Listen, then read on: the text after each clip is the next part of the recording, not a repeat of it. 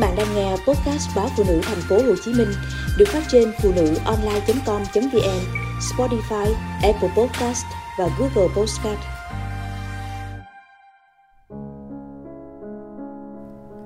Thương những mùa trăng Nhà cũ ở một quận gần trung tâm thành phố, nhỏ hẹp, lọt thỏm giữa những mái nhà nhấp nhô bên cạnh. Buổi sáng không thấy ánh mặt trời, buổi tối mở cửa sổ ra chỉ thấy xung quanh chằng chịt những dây điện, mái tôn cao thấp. Kia kết nhiều năm, vay mượn nhiều nơi, dò dẫm nhiều chỗ, mới mua được ngôi nhà mới rộng rãi hơn. Ngước mắt bao la, vẫn có thể thấy được trời cao xanh lắm, mây trắng ngang dọc, lâu lâu còn có máy bay lên xuống. Chồng mình hồ hởi trồng một dàn hoa leo xanh mướt ngay trước nhà. Lại có dịp sắm thêm một cái ghế đá hàng xài rồi, kê bên dưới thế là thành một nơi giải trí tuyệt hảo cho cả nhà. Vợ chồng bắt đầu chăm chút cho tổ ấm mới.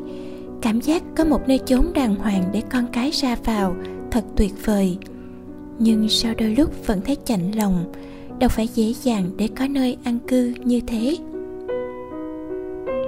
Trong cái tổ cúc cu này, cả nhà mình bắt đầu ghiền những buổi tối quay quần bên rổ khoai hay đậu phộng luộc háo hức vì những ngày nghỉ, có thể rủ rê người này người nọ đến ăn cơm. Đơn giản thôi, nhưng chỉ vợ chồng mình mới hiểu, những khoảnh khắc ấy ấm cúng và đáng quý biết bao. Vợ chồng rưng rưng nhìn con vui sướng đạp xe trước vuông sân nhỏ, thoát khỏi những tù túng khổ sở ngày nào. Đêm, em nằm cùng con trong căn phòng không dáng không chuột, không bụi, không tiếng chửi rủa của hàng xóm đang xen vọng vào vậy mà vẫn thao thức mãi.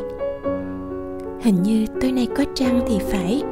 Qua cánh cửa sổ không khép, em nhìn thấy trăng cũng vẫn là một mảnh quen thuộc, thân thương. Dù mình đã rời nhà, dù đã đối mặt với món nợ ngân hàng mỗi tháng cũng khá lâu rồi. Bạn mới quen lần đầu đến chơi nhà, nhìn lên tấm ảnh cưới, buộc miệng vô tư bảo, trời, chồng của nhỏ xấu dữ vậy hả? Em cười, không biết phải nói sao. Chẳng lẽ lại đính chính thêm rằng, ảnh này đã lâu lắm rồi, bây giờ chồng còn hôm hem nhiều hơn thế.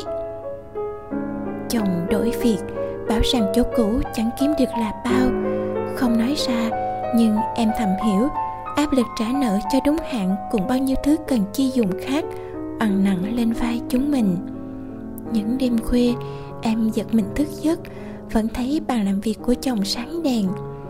Chồng ôm đồm làm việc thêm, sức khỏe giảm sút rõ rệt.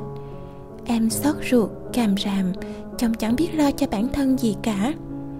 Nhưng nói rồi chợt sợ, ước gì mình có thể cố hơn cố hơn nữa để chia sớt cùng chồng.